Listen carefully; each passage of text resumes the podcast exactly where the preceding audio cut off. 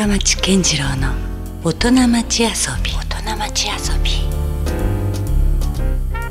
4月20日、時刻は夜9時を過ぎました。皆さんこんばんは、深町健次郎です。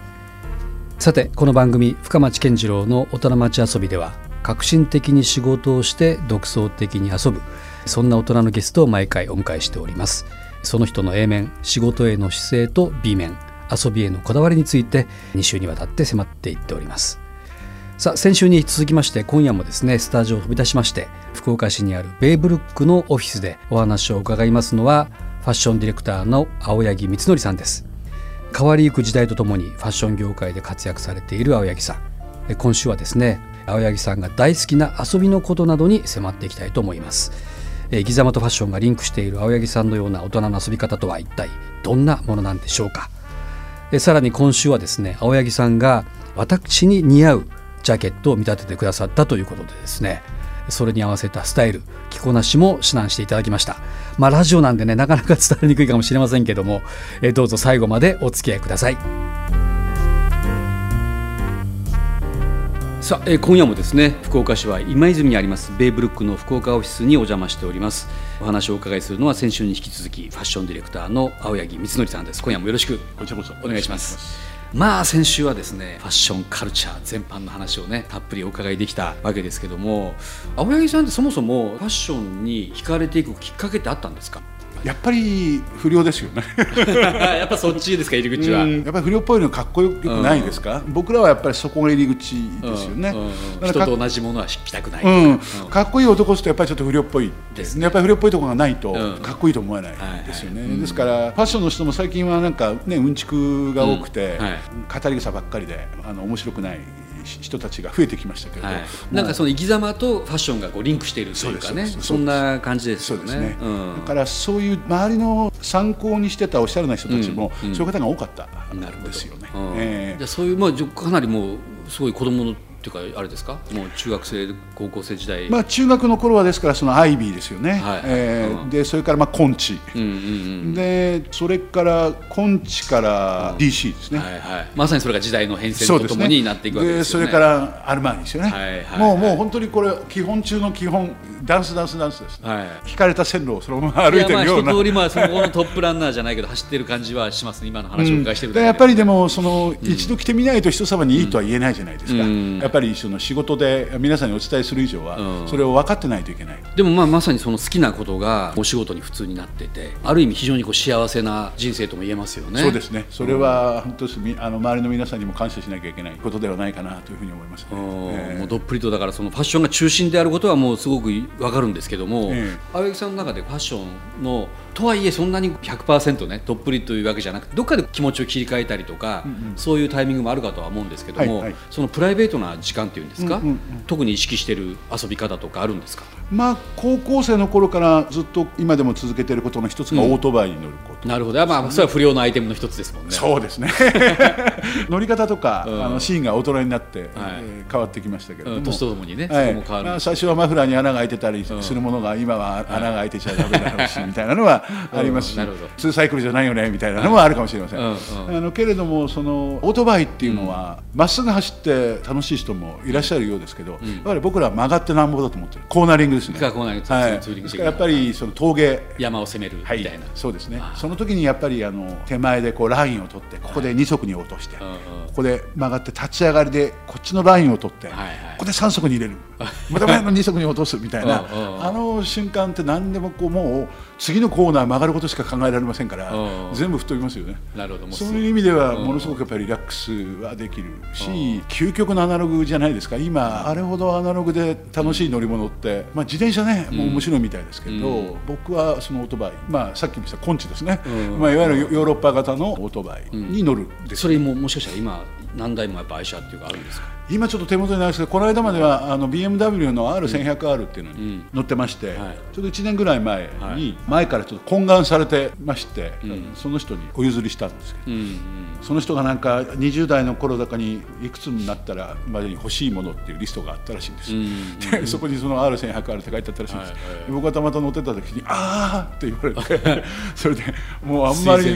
りにも目の輝きや湘南のようだったので、うん、いろんな気になるところを全部直し終わわったので、去年お譲りすることです。譲ったんですね。はい。それからだから今はあれです。下駄に乗っているヤマハのスクーター、マジェスティ S っていう150の、それは仕事とかね、ちょっと街乗りに使ってますけど、あとは去年ですね、ベイブルックさんのお店で熊本にブルックってお店がありまして、おしゃれ道場の熊本の巻で3月にお邪魔したんです。九州でもツーリングですか、じゃあ。僕はこれ革ジャン、今日もね革ジャンライダーズジャケット、大体革ジャンってこれ生き方の一つのアイテムなのでもう何十年も着てる。これに変わってからまだ4年ぐらいですけど、その前ショットのやつを20年ぐらい着てましたし、でこれを着てたらばそのベイブルックの常務の方に「泳ぎさんなんかオートバイ乗られるんですって、革ジャン着てるなんか写真どっかで見ましたよ」「ああそうなんです」「バイク乗るんだったらぜひ熊本阿蘇でしょう」まあそれは確かに九州と行ったことないんですかなんて言われちゃう。ないです。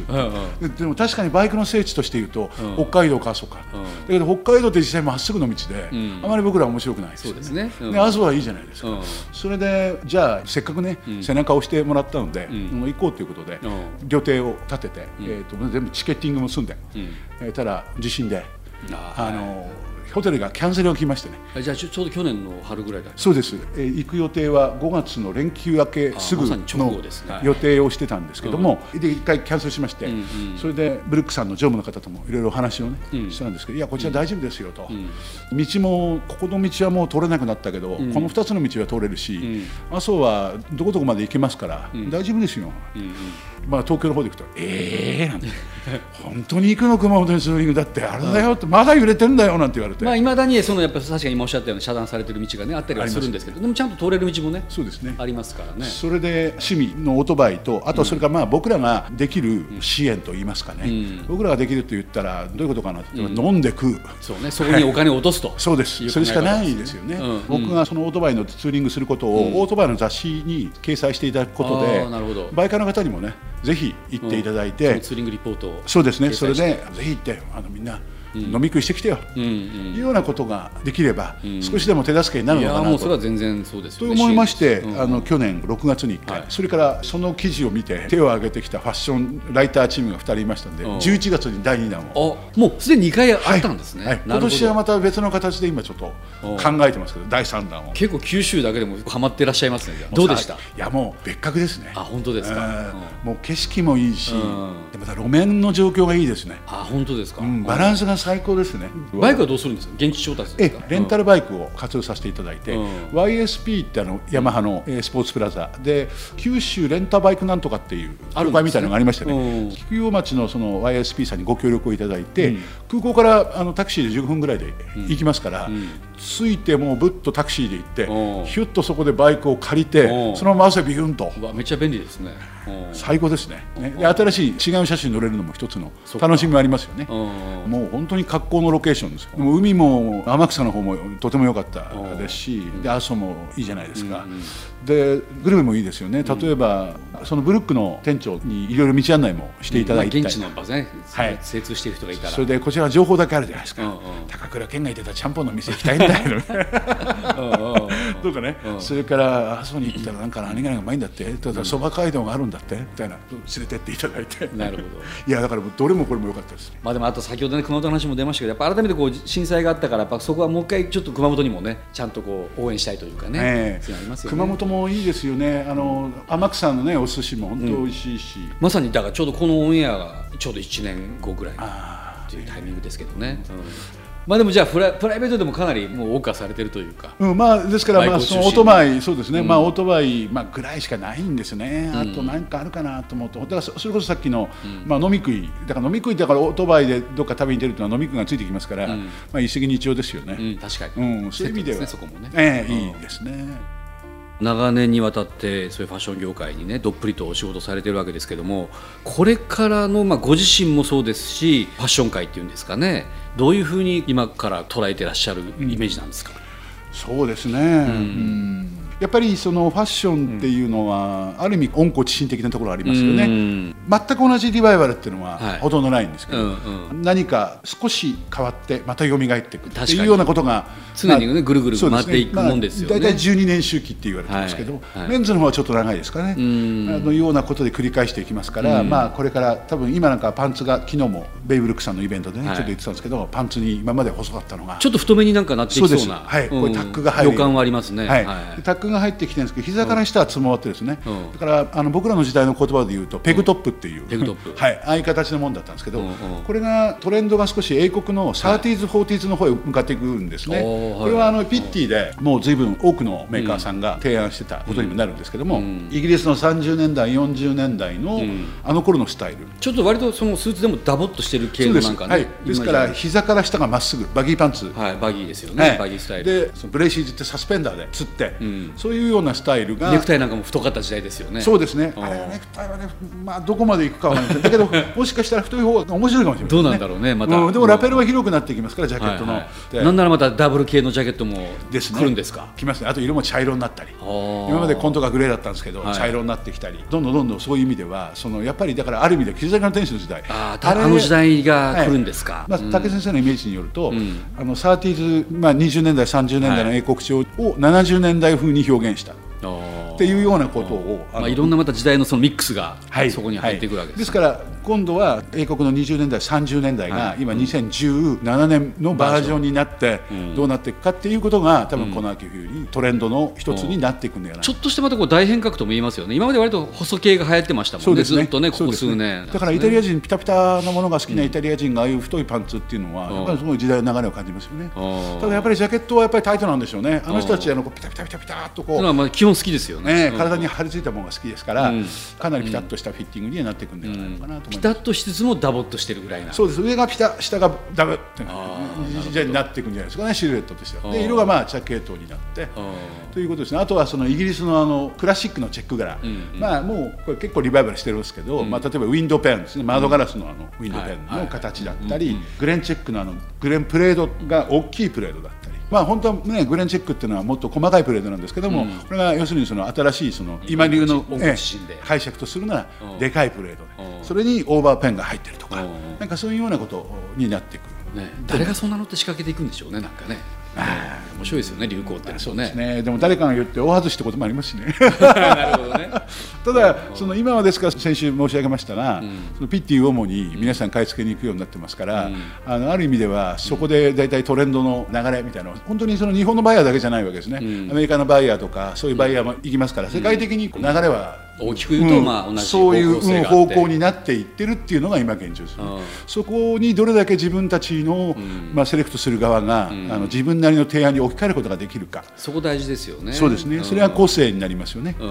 ですから着る人間もそこを受けてどういうふうに着ていくかっていうことが大切になっていくっていうか、そうしていかないとかっこよくないですよね。なるほどね。だからなんか本当流行っても難しいところがあって、モーラーの毛みたいなところがあって、まあもちろん寄せるとそれで今時代のセンターを行っているようにも見えるんだけども。むしろ思い切って真逆な、全く流行ってないところに実はデザイナーたちは関心を持っていったりもしていますもんね。そうです。どこで落としどころを見出すかっていうのがちょっと面白かったりはしますよね。そうですね。ですから逆にそういう時代の中に、じゃあコムデ・ギャルソンのオムプリウスなんかどうしてるかというと、怪獣がついた